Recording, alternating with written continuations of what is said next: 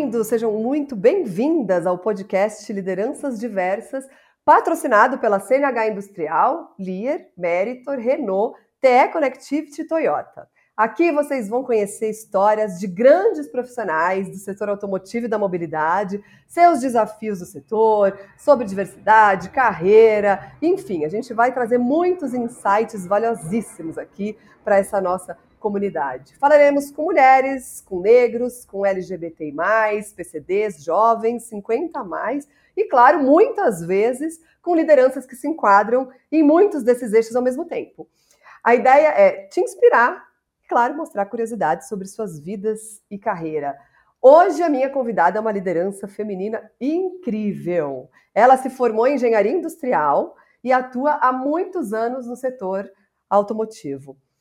Passou por grandes empresas, mas a grande parte da sua carreira ela construiu aí na BASF, onde hoje é diretora de catalisadores para a América do Sul. Letícia Mendonça, que honra ter você aqui com a gente, que bom ter você aqui no Lideranças Diversas, que prazer. Seja muito, muito bem-vinda. Ah, Paula, muito obrigada pelo convite. Eu tenho um carinho especial pelo Automotive Business, pelo trabalho de vocês, então estou muito contente com o convite e estar aqui com vocês. Que bom. Hoje a gente tem bastante coisa para trocar aqui de figurinha e eu começo, claro, querendo conhecer um pouco a sua carreira profissional. Você começou a estudar engenharia industrial, se eu não me engano, em 1988 a gente vai contando aqui essas datas e todo mundo fica fazendo conta, né? Não... Mas enfim, naquela época não era tão comum a gente encontrar mulheres nesses cursos. Acho que ainda não é muito comum, né? Pode me corrigir aí, mas eu, eu tenho essa sensação. Me conta por que, que você escolheu essa profissão e como foi o início da sua carreira num ambiente tão masculino. Como que você veio parar aqui no setor depois? Tá bom. Eu, na verdade, na época de escolher a carreira, para mim foi assim difícil, não foi uma escolha fácil. E eu no colegial achava que eu ia ser advogada. E a escola que eu fiz, eu tinha a opção humanas ou exatas e eu fiz humanas, porque eu queria ser advogada. E, e aí, na, no último ano da escola, eu tive um professor de química que ele realmente me influenciou demais. Ele dava aula com muita paixão e aquilo me envolveu pra caramba, assim, com a matéria e eu acabei optando por prestar química e engenharia química. Ah, foi engenharia química, acabei... então vamos corrigir. Eu falei engenharia industrial. É. É porque a faculdade de engenharia industrial, a FEI, foi onde eu me formei, mas eu fiz engenharia química. Realmente, no básico, é, eram bem poucas mulheres, sabe? É, e a FEI tem uma, uma questão que, assim, muita gente começa e muita gente desiste no primeiro semestre, no segundo semestre. Então, a partir do segundo ano, enxuga muito a quantidade de salas. Na minha primeira sala de caloura, eram 99 homens e eu. Uau. De mulher. Só tinha eu de mulher. Só você mesmo. E eu não quis participar. É, e eu não quis participar do trote. Então eu cheguei só para aula na segunda semana e entrei cinco minutos atrasada na sala. Então você vai imaginando todos batendo na mesa, gritando, aquele monte de careca. Você olhava assim, todos carecas, calouros, e eu entrando atrasada na sala. A sorte é que eu, eu sempre tive uma personalidade mais confiante, assim, né? Eu acho que, que isso é um fator chave para você resistir nesse meio onde você é diferente, né? Se, se, se, se você tem uma personalidade mais confiante, mais persistente, mais perseverante, você tem uma probabilidade maior de sobreviver, né? Não, é, sobreviver. Não vou falar confortável, porque não foi confortável a entrada na sala, por exemplo, não foi confortável. Mas você vive um dia de cada vez e vai, vai melhorando, né? Eu acho que tem isso também. Mas depois na química, quando você faz, a, que isso era o básico, né? Quando você passa para engenharia química, Aí, das engenharias, é o curso onde tem mais mulheres. Então, a sala já era quase meio a meio. Ai, que legal. Metade homem, metade mulher. É. Então, já era mais, mais bem distribuído. E vai afunilando e os homens desistem mais, viu? É, olá, olá. Você sabe que é, é, é, esse é um dado interessante, porque a gente, na nossa pesquisa de diversidade, tem um recorte que mostra que as mulheres, elas se preparam mais hoje em dia, elas estudam mais também, né? Então, já era desde essa é. época, hein? Já tô? Já, tá vendo? Pessoal. Faz tempo, faz tempo. Faz tempo. Você já está me entregando que eu participo de dois, poderia participar de dois grupos de afinidade, do 50 plus Olá. e o de, de mulheres. mulheres. Muito bom. E você, na verdade, então, quer dizer, é, é, essa tua faculdade já foi um reflexo também para o que você encontrou no setor, né?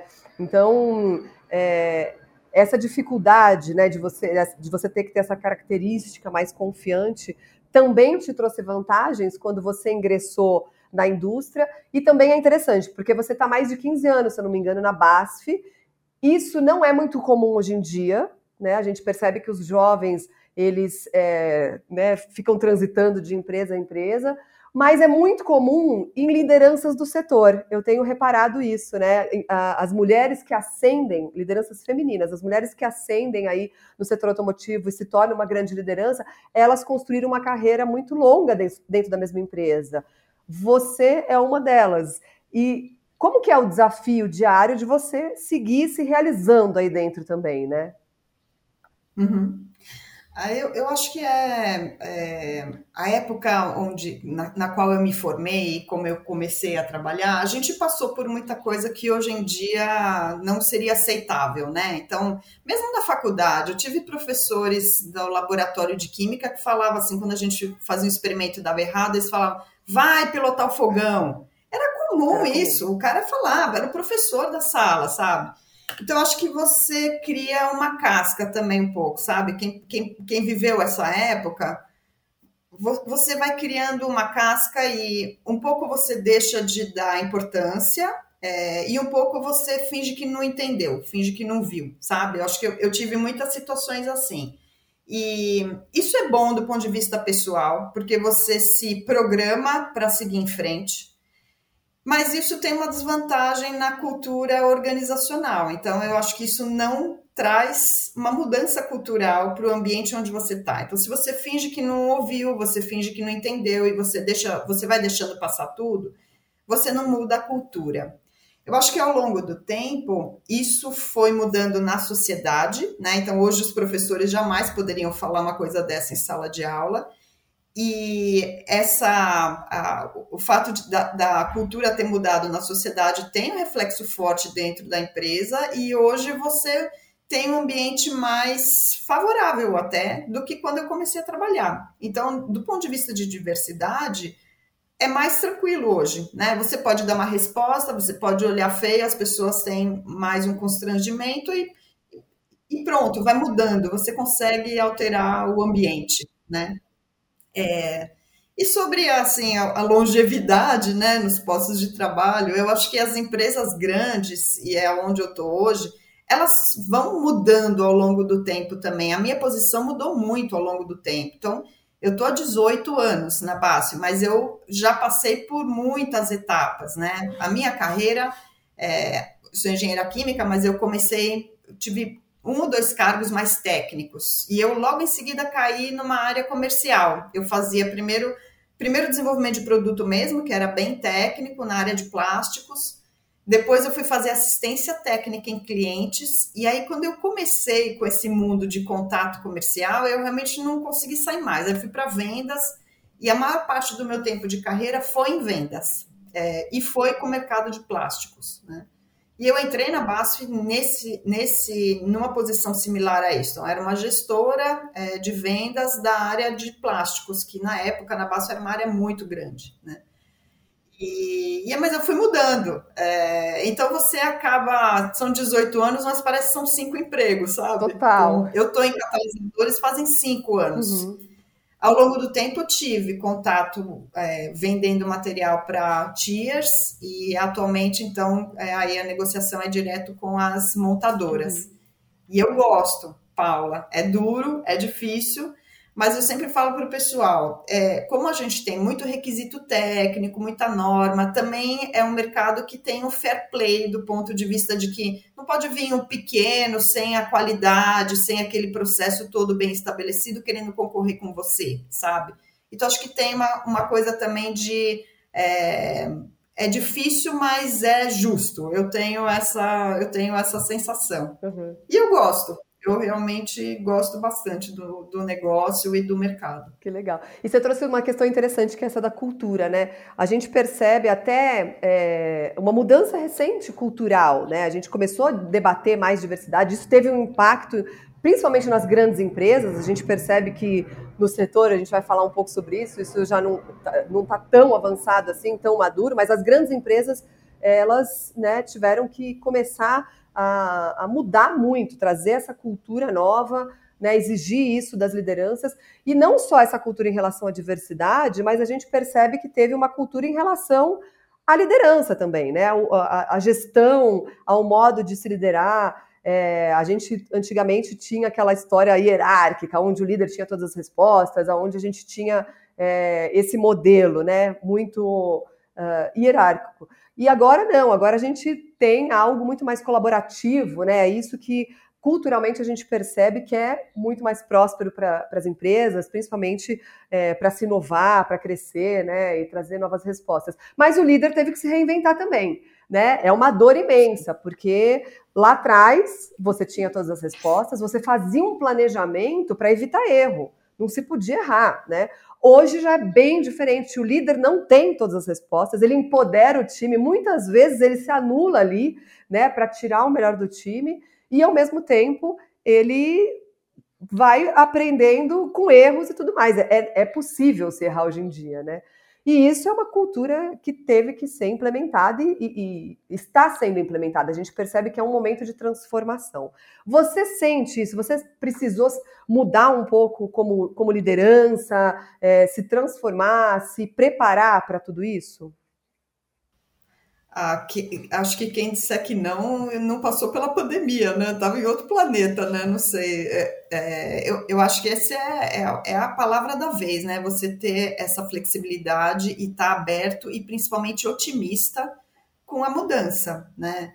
Acho que a pandemia acelerou muito, já vinha, né? Essa pegada de diminuir níveis hierárquicos, de você ter mais acesso à liderança, ter uma liderança mais humanizada isso já vinha acontecendo dentro das empresas, no ambiente que eu trabalho, é visível de quando eu entrei na base para agora é completamente diferente. Esse acesso que você tem, a liberdade que você tem para se posicionar, para colocar sua opinião real, sem aquela aquela coisa diplomática demais, que a hierarquia, quando ela é pesada, ela traz, né? Você tem horas que você evita conflito, porque é a opinião da outra pessoa, então você acaba nos posicionando também. Isso já vinha é, de uma forma completamente diferente do que no início da minha carreira. Mas acho que a pandemia acelerou para caramba, né? De repente você está conectado da sua casa, você está igual ao outro na tela, né? Essa coisa hierarquizada, principalmente, por exemplo, você entra no escritório, né, de uma grande empresa, até o tamanho da sala, até o tipo da mesa, né? Isso tudo está se quebrando, né? A gente está agora no movimento de mudar todo o layout do escritório, a gente diminuiu o espaço e deixou tudo aberto, interativo, ninguém tem sala própria mais. Você vai lá, você, você consegue uma sala fechada, mas você tem que buscar num aplicativo como se estivesse alugando aquela sala. A sala não é sua, entendeu? Então é uma quebra de paradigma, e como você disse, para algumas pessoas traz até um sofrimento, fala, pô, né, meu status, né, minha, minha é, o que eu alcancei na minha carreira. É, eu, eu, eu gosto de estar no meio da bagunça, sinceramente.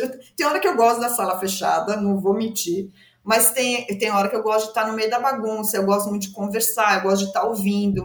Então, eu eu tô bem, é, mas eu acho que para muita gente é uma adaptação difícil, sabe?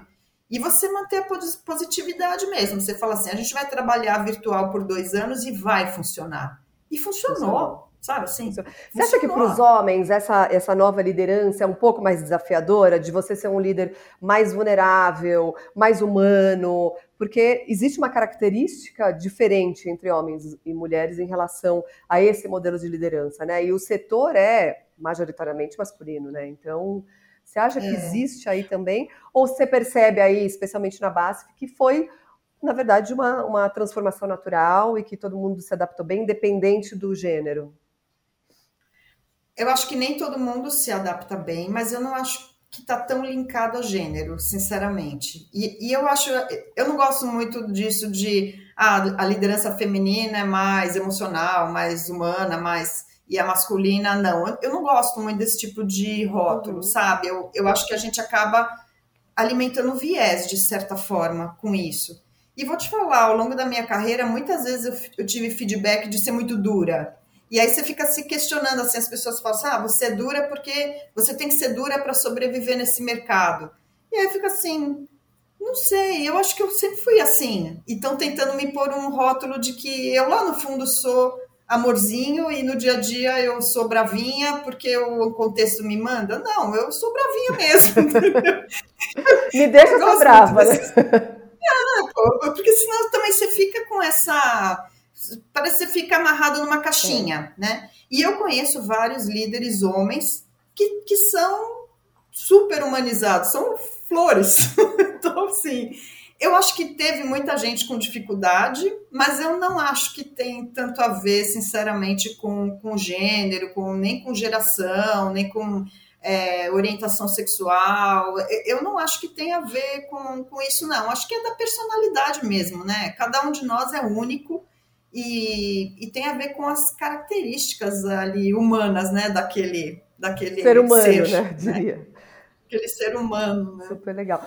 Vamos falar um pouco de agenda ESG, né? Acho que é um tema que, pelo menos o ano passado, foi praticamente uma das coisas mais faladas. Né? A gente na Automotive Business fez um levantamento até para levar para o ABX, aquele nosso evento de setembro, é, que aconteceu em setembro, e a gente percebe que isso está ganhando cada vez mais relevância no setor automotivo, da mobilidade, né? E nesse nosso levantamento, a gente percebeu que só 43% das empresas do segmento têm uma agenda definida, ESG, com objetivos estratégicos, com metas, enfim, sendo que só 30% tem um orçamento dedicado a isso e 25%, que é um número razoavelmente grande, sequer domina o conceito. Né? E isso acho que acontece uhum. talvez até muito nas, nas, pequenas e médias empresas. Né? Qual que é a sua visão sobre a importância do tema SG hoje em dia? Como trabalhar ele de uma forma sustentável aí no setor? Assim, a Basti sempre trabalhou nesses temas, né? Então, para nós não é uma novidade agora o ESG, a gente tem que montar uma agenda e começar a trabalhar de uma forma diferente. Isso veio de um jeito muito natural, porque já estava no contexto. Né? Para o negócio de catalisadores especificamente, é, a parte ambiental foi a que mais pegou no ano passado e a que mais está pegando no momento por conta da eletrificação. Né? Então, a, o catalisador automotivo sempre foi visto como uma coisa é, super favorável ao meio ambiente. Você assim, na, na, nos, nos, anos 70, os carros poluíam, que era uma loucura, e graças ao catalisador isso diminuiu e vem diminuindo ao longo do tempo muito, né? Então sempre foi visto como, puxa, a gente tem uma solução ambientalmente ótima. E aí, de um tempo para cá, não, agora é eletrificação e vai acabar o motor a combustão, né? Então, é uma revolução. Vai diminuir, né? Talvez acabar seja muito radical, você não acha? É, não, acabar, eu falo assim, algumas, alguns países na Europa estão com esse anúncio uhum. de banimento que a gente nem consegue acreditar completamente, né? Porque depende um pouco da matriz energética do país, como que ele vai gerar energia para isso ser realmente sustentável, né? Mas tem conversas sobre isso e todas as montadoras têm anúncios, né, e metas de eletrificação e tudo mais. Então, para o negócio de catalisadores, a gente sempre se viu como ambientalmente um produto top, de repente você tem que rever todos os seus conceitos, né? Tem isso também, né? E, e ficar acompanhando muito, porque tem um nível de incerteza bem grande do que vai acontecer com as tecnologias. Mas é um assunto que está pegando muito no mercado como um todo, né? E a gente está envolvido até o último fio de cabelo, né? É, projeções e é, o que fazer com a nossa capacidade instalada lá na frente, se o volume diminuir e tudo mais. Então, eu acho que essa, essa parte é a mais é, efervescente, assim, do ESG, pra, pelo menos na minha percepção, dentro do automotivo. A parte social, a parte de governança, como a gente trabalha muito com as montadoras e todas têm muitos requisitos, né? todo mundo passa por muitas auditorias, tem que ter processos bem estabelecidos. Eu acho que não é, ela não tá, as outras vertentes não estão tão em ebulição, né? Como essa do ambiental e o que, que o consumidor final vai querer e como que o mercado vai se transformar. Mas o certo é, vai se transformar e a gente vai ter que se adequar. Né? É, total. E tem uma caixinha aí no ESG, a gente falou muito da questão ambiental, e a gente, quando né, estamos aqui no Lideranças Diversas, né, acho que sempre vale a gente puxar um pouco o tema diversidade. E eu sei, tenho né, é, uma admiração imensa pelo trabalho que a BASF faz em relação à, à diversidade. A gente está sempre entregando prêmio aí para vocês. Né? Esse ano a gente vem mais uma vez com o nosso estudo aí de diversidade, ele acontece a cada dois anos para fazer uma radiografia do setor. E o último que a gente fez, é, que foi no ano retrasado, né, a gente já teve um recorte é, preocupante, eu diria, alarmante, assim, porque em 2017 né, a gente tinha 19, é, 21% de colaboradoras é, do sexo feminino no setor automotivo. Né? E daí esse número em 2019 caiu para 20%, agora está é, em 19%. A gente teve uma queda da participação das mulheres né, em relação ao total de colaboradores. O que é algo alarmante, vendo que as empresas têm se dedicado muito ao tema, especialmente as grandes, né, e cobrando cada vez mais da sua né, cadeia de fornecedores, parceiros, enfim. É, e a gente tem aí, além desse número alarmante, um número muito baixo, apesar de ter um pequeno crescimento de mulheres na, na liderança. Né? Hoje são 20% quando a gente olha médio escalão, 12% no alto escalão, o que são números ainda baixos. Né? Percebemos uma entrada no setor automotivo, no início de carreira, já muito é, balanceada entre homens e mulheres, né? trainees, estagiários e tudo mais, mas quando a gente acende, a gente percebe que esse número ainda está meio estagnado. Né? A pandemia né, supõe-se que ajudou muito as mulheres também a deixar postos de trabalho, né, por conta da, da, do trabalho dobrado, né, do cansaço e tudo mais, de ter que assumir outras responsabilidades. Talvez isso tenha ajudado a impactar esse número que a gente fez no levantamento durante a pandemia. Mas, enfim, uhum. né, quando a gente faz alguns recortes de áreas, em engenharia, por exemplo, que é onde pulsa o produto, a gente tem lá só 4% de mulheres. Quer dizer, quando a gente começou a falar, a gente né, fala muito dessa cultura social, essa, essa radiografia social está representada dentro da, do setor. A gente percebe que em relação à diversidade isso ainda não acontece. Né? É, como que você enxerga um pouco essa evolução? O que, que a gente poderia fazer para melhorar esses números? Você que trabalha numa empresa aí que também é multissetorial, né? Você percebe que é só o setor automotivo que apresenta isso? Conta um pouquinho acho que tem alguns setores, né? Automotivo é um, sem dúvida, e quando você olha as associações, se você conhece a presença feminina dentro das associações que representam o segmento, é super baixa, né? E, e, vai em linha com esse recorte que você mencionou, né? Ali normalmente são lideranças e você como mulher é exceção, né? Participando desses grupos e muitas vezes é uma exceção com pouca voz, né? Isso ainda acontece.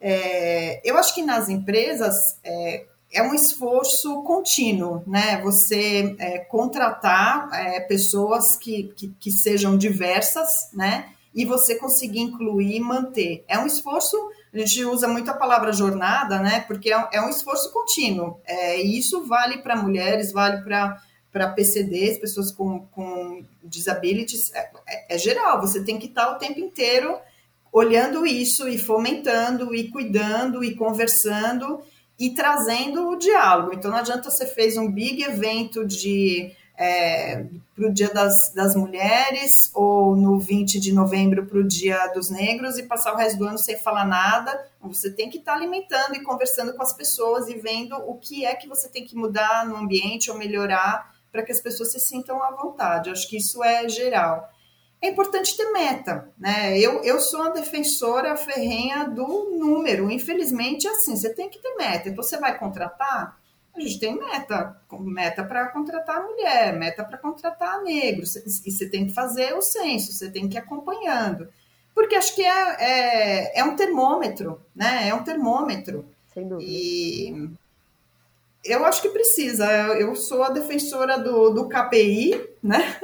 Dessas medições e de você ir trabalhando realmente diálogos internos, né? A gente tem os grupos de afinidade na, na BASF E, e, tem um comitê de diversidade que tenta englobar a conversa com todos esses grupos e fazer também estratégias mais macro uhum. para a empresa. Não basta só Esse atrair, né? Você tem que também tentar reter essas mulheres de alguma forma. Você tem que tentar reter. Aí você pensa assim, por exemplo, eu tenho pessoas na produção que precisam de leitura labial. Na pandemia, todo mundo de máscara. Então você tem que estar o tempo inteiro, Paula, aprendendo, porque você vai ter que mudar o, o, a rota da coisa, o caminho, entendeu? Não adianta você achar, já sei, já fiz, acabou, vira a página, próximo. Exatamente. Não. Você, você, você, o tempo inteiro você tem que ir aprendendo, é ser humano, né? Atualizando os assim, aprendizados também, né? É, Porque as coisas é. mudam. Eu falo para o pessoal, quando é um assunto técnico, você estuda, estuda, estuda, um dia você é master naquilo, você aprendeu tudo com pessoas, você passa a vida aprendendo, Total, né? Então, e, e, diversidade é isso, é, é, o, é o conjunto ali, da, você vai você vai estar o tempo inteiro tendo que revisitar. E não tem né? uma fórmula única, né? A gente fala muito isso, né? Cada empresa é. também tem a sua cultura, né? Tem o seu modo de trabalhar, tem o seu é, o perfil dos seus colaboradores, né? Talvez o que funcione para uma não é. funcione para outra. Então não tem uma cartilha, né? Não tem, mas eu acho que tem que estar tá na meta, porque principalmente automotivo, né? Você tem tanta complexidade, tanta coisa para fazer que você se perde na agenda, enquanto líder mesmo, eu te falo, né? Onde eu vou dar foco? Então você, se, se você não se policiar, você foca ali em duas, três coisas. Você, você tem que ter isso no seu escopo muito claramente para você trabalhar isso ao longo do ano, né? Você não pode deixar a rotina te consumir deixando esses temas para trás. Você tem que trabalhar isso ao longo do ano com as equipes. Sem dúvida. E você trouxe aí essa história de, né, antes a gente se atualizava tecnicamente, você fica sabendo de tudo, mas existe aí uma questão, e agora a gente começa a entrar um pouquinho, colocar um pezinho aí na vida pessoal, né, da, da Letícia. Letícia como pessoa, como não, não só como líder, né, mas existe aí essa história do que hoje se fala tanto do lifelong learning, de você estar tá sempre se atualizando. A gente vê aí é, estudos que mostram que os jovens vão ter cinco, seis carreiras ao longo da vida, bem diferentes do que a gente né, almejava, gente... sonhava e pensava lá atrás. É, e isso cada vez mais, acho que essas mudanças culturais, essa transformação do setor, exige cada vez mais que a gente esteja sempre se atualizando, não só tecnicamente, mas eu acho que de temas que nem a gente falou, seja diversidade, soft skills, liderança, né? Enfim, é, como que você busca e consegue achar um espaço para se manter atualizada na tua vida? Através da leitura, cursos, o seu time te atualiza e isso já te abastece de alguma forma? Como que funciona isso para você? Eu acho que é tudo isso que você disse, está muito antenada, notícias, buscar leitura. E eu tenho, eu tenho dois filhos adolescentes, né? Então, na questão dos soft skills, eu acho que em casa também bastante, né? Se você está aberto para dialogar e para é, não ter a sua verdade como a verdade única, correta, e você conseguir ter a flexibilidade mental de revisitar aquilo, né? E, e os jovens trazem muita coisa, né? Eu lembro meu filho, quando era, sei lá, tinha uns 10 anos, ele falava assim para mim, ô oh, mãe, quando você trabalha até mais tarde, você ganha mais dinheiro? E aí eu falava, não. Ah, então por que você fica lá na empresa? Eu falo, porque eu tenho responsabilidades, eu tenho coisas para entregar, tem assuntos que não deu tempo durante o dia. Aí fala assim, mas se não deu tempo, a empresa tem que contratar dois de você, não é para você ficar depois do horário. No fundo, no fundo faz sentido, fala, né? É, aí o senhor fala assim, ah, é bonitinho, né? É uma coisa de criança. Mas não é, é a mentalidade dos jovens mesmo. E se você parar e começar a ouvir, tem muita coisa que, que vem nessa, nesse tipo de fala que você deveria revisitar na sociedade de verdade. Né? A outra que ele falava assim: Pô, você fica no trânsito um tempão para chegar no escritório e sentar na frente do computador, que ridículo. E é verdade, né? No final. Mostrou-se a verdade agora na pandemia, porque, né, como a gente resolveu rápido esse problema. É. Então, eu acho que além de todas as fontes de informação, né, é, é você estar tá aberto mesmo para o novo e mesmo que você não possa mudar aquilo no primeiro momento, você ficar questionando os temas, eu acho que te ajuda a você se manter flexível, aberto, positivo, sabe? Para mudança. É, porque você, muitas vezes você vem trabalhando numa lógica porque ela sempre teve lá, não porque aquilo é a melhor verdade mais para o seu momento você se habitua e você vai levando aquilo em frente, né? Então, acho que além dos conteúdos, de você estar tá, é, buscando estar tá antenado, informado e tudo mais, eu acho que tem que trabalhar muito a mente mesmo para você ter essa abertura mesmo depois dos 50. Sair da zona de conforto, né? E trabalhar a mente, eu acho que nunca se falou tanto, né? Inteligência emocional, né? Acho que as pessoas tiveram mais interesse em relação a tudo isso. A pandemia impactou muito, né? Muito a gente emocionalmente.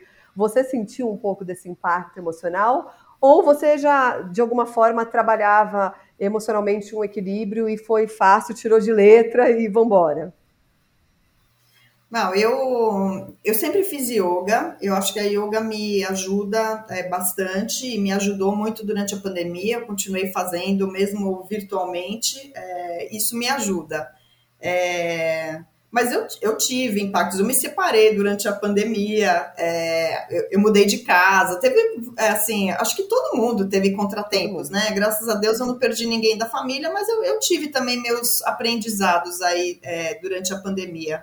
É, eu acho importante você criar válvulas de escape, né? É, então eu, eu, faço yoga, eu gosto bastante de jardinagem, então eu, eu sou comunicativa, me energizo com pessoas, mas eu também tenho meus momentos assim que eu preciso de um pouquinho de sossego. Uhum.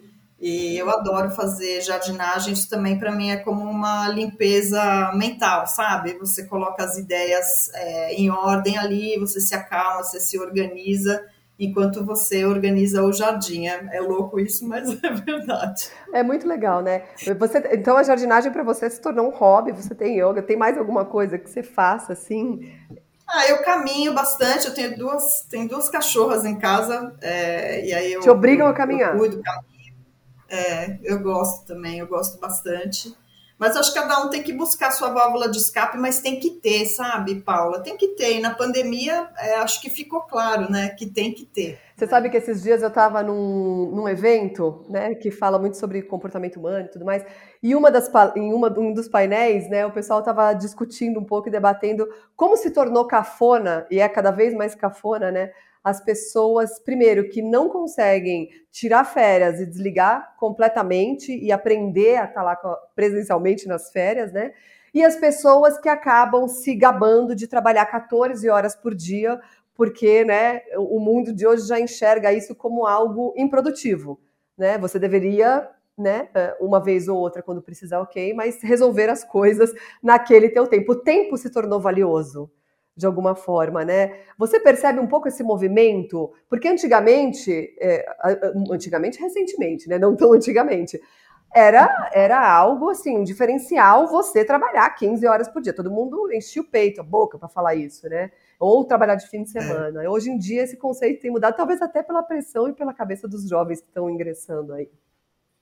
É, mas eu acho que mudou sim. Eu trabalhei ao longo da minha carreira, trabalhei em empresa americana e a cultura era bem essa: quanto mais você trabalhar e se dedicar, melhor funcionário você é. Você era super bem visto que você está ali se matando, né? É, e eu, hoje a organização que eu trabalho é americana, né? Então a BASF é alemã, mas eu reporto para Américas, então eu reporto para uma pessoa que fica nos Estados Unidos. E, e, as pessoas têm o seu fim de semana, tem, tem férias, você coloca lá um aviso que você está fora no escritório. Raramente você tem que entrar. Se acontece alguma coisa, você tem, mas é, é exceção, não é, não é uma coisa esperada como era antigamente, né?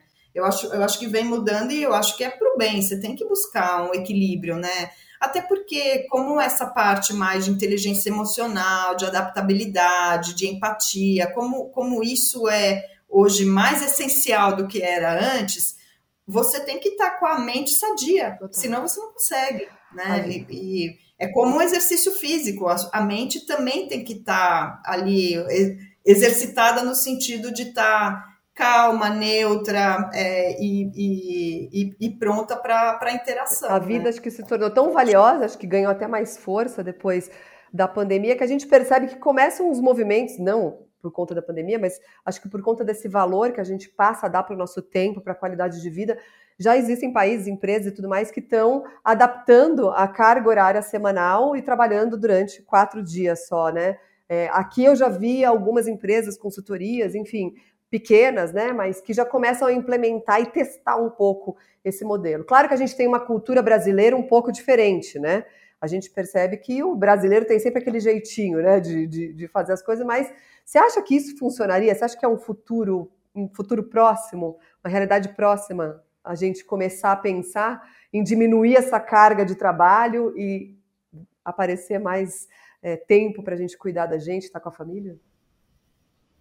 Acho que a gente já está no momento com um intermediário nesse caminho, né? Então, a, a gente tem a questão do, da, da, flexibilidade na base, você tirar um dia. Então, assim, ó, eu não quero trabalhar na sexta. Então, você fala com seu gestor, fala, eu vou viajar e eu quero tirar a sexta-feira. Porque acho que o approach tem que ser muito mais no que você entregou Resultado. do que em quantas horas você estava ali conectado, é. né? Então, acho que a gente já está num intermediário com relação a isso. Eu acho que o, o a, a, grande barreira para a gente chegar nessa flexibilidade total que você mencionou é a lei trabalhista Também. mesmo, né? A gente tem que mudar os contratos de alguma forma. E você sabe, a gente muda um pouco, daqui a pouco parece que vai revisitar e voltar atrás, né? Acho que a pandemia deu também uma, um alento nesse sentido, quando a gente teve uma flexibilidade para suspender contratos, para não precisar demitir. Acho que foi um experimento legal, né? Eu espero que, que essas coisas evoluam mais realmente ao longo do tempo. Sem dúvida. A gente usou a, o modelo de suspensão de, de contrato na empresa. Uhum. E foi ótimo, porque aí você consegue adaptar para aquele período que não, que não tem demanda, que a demanda está super baixa. E não perder as pessoas, é. porque para a empresa também é ruim, né? Você tem que treinar todo mundo de novo depois. Super. Né? Se você tiver que recontratar, né? E muitas vezes você nem demissão. consegue dispensar, né? Porque às vezes você também não tem ali um caixa suficiente para conseguir dispensar as pessoas, fazer os acordos e tudo mais, né? Então. É, mas mesmo que tenha, né, Paula, é um transtorno, é um transtorno. depois, porque uma hora você vai precisar. Tem a retomada, volta, né? Ninguém tá... ia viver para sempre na é. pandemia, né? É, você está vislumbrando que é uma crise. Poxa, eu tenho um problema agora, mas ali na frente eu, eu vou ter. É tão difícil gente treinada, gente boa, né? Muito. né? Então, eu espero que a gente consiga evoluir mais também nesse sentido, assim, de mais flexibilidade nos contratos, né, nos acordos que a gente pode ter entre as empresas e os colaboradores. Eu né? também, tô nessa mentalidade, nessa torcida, para que a gente vá para esse, esse lado. Muito legal o nosso papo, mas eu queria fazer uma última, uma, uma um último pedido, não é nem uma pergunta, é um pedido para você deixar aqui é, uma mensagem, especialmente para as mulheres é, que queiram entrar aí no setor automotivo. Claro que a gente fala de diversidade, a gente fala de muitos outros eixos, mas especialmente para as mulheres que enxergam essa realidade que você enxergou quando entrou na faculdade, né? Um ambiente muito mais masculino, como é que eu vou, e se eu vou, não vou, o setor automotivo também é muito masculino, onde que eu encontro meu espaço, então, como que eu planejo minha carreira para né, ingressar aí, então, um recado para elas, e queria saber também um pouco sobre o legado que você quer deixar, e acho que todos nós temos um desejo de deixar um legado, trabalhamos para isso, com propósito, né, para conseguir deixar. Eu acho que especificamente para o mercado automotivo, o que eu acho que seria legal as mulheres desenvolverem é um, uma rede de apoio mesmo, e não estou falando de, dentro, por exemplo, dentro da base, estou falando a gente, né, no, no segmento. Então, por exemplo, você vai na FAB, você vai no Sindipesa, você vai nesses lugares, você é sempre a minoria. Então, eu acho que, acho que a gente poderia desenvolver de uma forma mais forte uma rede de apoio, né? É, e acho que isso facilita para que as pessoas que estão entrando fiquem mais tempo no segmento, se sintam também mais é, à vontade. E esse é meu, meu fomento aí, minha, minha dica para o pessoal. Já quero liderar, já quero fazer esse, esse grupo. Vamos, vamos fazer esse grupo, para a gente criar essa rede, assim.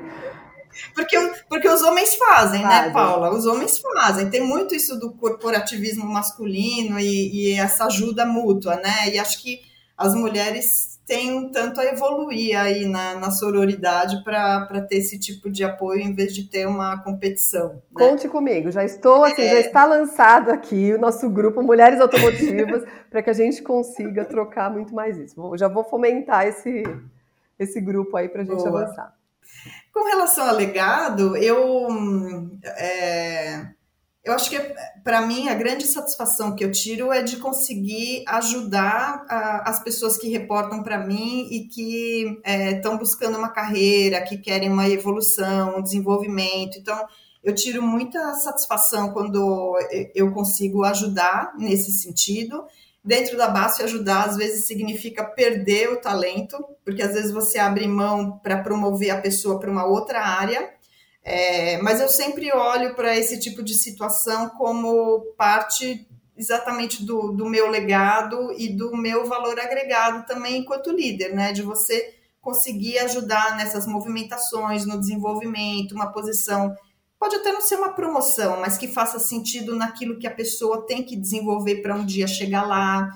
Então eu olho muito para isso com satisfação e quando eu olho para trás as, a, os casos que eu já consegui ajudar, para mim esse sim é, é, é, o, é, o, meu legado aí enquanto líder. Demais, adorei, adorei nosso papo, esticamos aqui um pouquinho mais do que a gente tinha previsto, mas foi ótimo, tenho certeza que muita gente vai se inspirar aí em todos esses, esses insights que você trouxe, todas essas dicas, né? Eu acho que isso é muito valioso.